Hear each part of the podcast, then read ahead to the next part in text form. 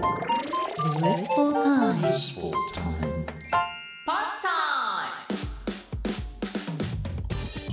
こんにちは。小林拓一郎がナビゲート ZIPFM Blissful Time。ここからは日替わりコーナーをお届けします。毎週火曜日は Pod Time。いろんな歴史を駆け足で振り返ってご紹介しています。また後日このコーナー ZIPFM のポッドキャストでも配信します。聞き逃したもう一回聞きたい。そんな方はぜひポッドキャスト版もお楽しみください。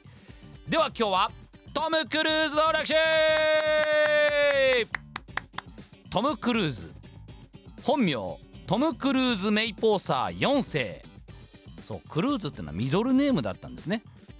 今まで出演した作品っていうのは北米で40億ドル以上全世界で101億ドル以上の興行収入を記録している世界中の誰もが知るスーパーハリウッドセレブトム・クルーズ。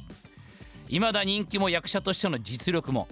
そしてあのムキムキな体も年々グレードアップしていますけども今年の7月3日でなんと60歳の還暦を迎えます。衰え知らずのバイタリティ老けない顔と体信じられないですね。まあ、今でこそ超人のようなトム・クルーズですが実は幼少期はかなり苦労しています。もともとは貧しいカトリック系の家庭で育って両親が離婚した後はお母さん2人のお姉ちゃんそして妹と女系家族に囲まれて育ちます。そしてトムが小さな頃から悩んでいたのが失読症です。本や教科書などの文字が読めない。それが理由で学校での勉強も遅れを取ったりそして周りの子供たちからもいじめにあったそうです。いじめがねあまりにもひどくてなんと12年間で15回も引っ越しをしたそうなんですね。トムは身長も1 7 0センチとアメリカ人の成人男性の平均身長と比べてもとっても小さくてやはりあのガタイも大きくて力も強い相手に屈することも多かったみたいです。そんな自分から脱却したい。そういう思いから高校時代は本格的にレスリングに打ち込みます。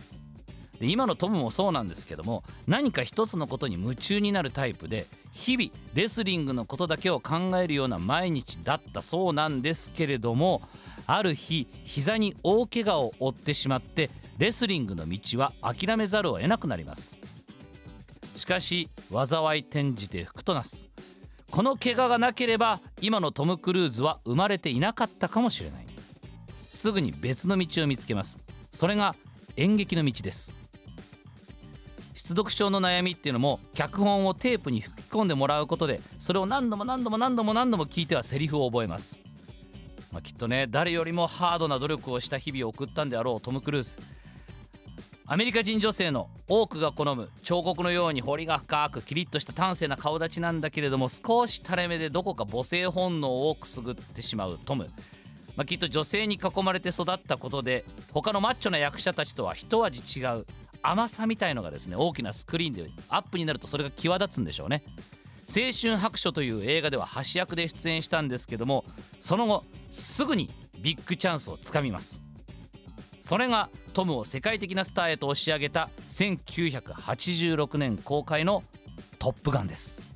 この頃からトムの本物志向っていうのは芽生えています。トップガン撮影の時っていうのはヘリコプターの免許は持ってなかったんですけどもその8年後に取得します。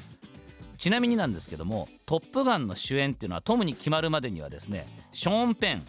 ニコラス・ケイジマイケル・ジェイ・ホックストム・ハンクスなんかも検討されていたそうなんですね。その中から勝ち取ったのがトム・クルーズだったんです。トムはその後も7月4日に生まれてなどの社会派ドラマ映画にも出演。この時はですね車椅子で生活をする元ベトナム機関兵という役だったんですけどもそのために1年間車椅子生活を送ったりとしそれぐらい役作りに専念するんですね。あと「エージェント」っていう映画では知的だけれどもどっか情に脆いエージェント役を演じたりと役者としての幅はどんどんどんどん広がっていきます。そしてついに「ミッション・インポッシブル」というトムの代名詞ともいえるとんでもない大ヒットシリーズと出会います。そしてこの映画を機にトムのスタントなしの極限まで体を張って命を懸けた演技っていうのは研ぎ澄まされていきます。しかしそんなトム・クルーズですが実はまだオスカーは受賞できていないんですね。ハリウッドって結構こういうことがありますよね。名前はずっと聞いてるスーパースターで興行成績もものすごいいいんだけどまあちょっとアカデミー賞ってなるとそれとこれは別みたいなね。そんなトム・クルーズの最新作あの「トップガン」の続編が満を持して公開となりました「トップガンマーヴェリック」もうおじさんたち歓喜ですね。本国アメリカでもやはり劇場にはですね X 世代と呼ばれる40代から50代が初日から映画館に通い詰めたそうです。でもワイルドスピードなんかの世界観が好きなミレニアム世代だったりその下の Z 世代にも受けていてまだまだこの映画っていうのはロングランなヒットになりそうな予感です。日本でも久々の洋画大ヒットになったりもするんでしょうね。ということで今日はトム・クルーズの歴史を簡単に振り返りました。ではまた。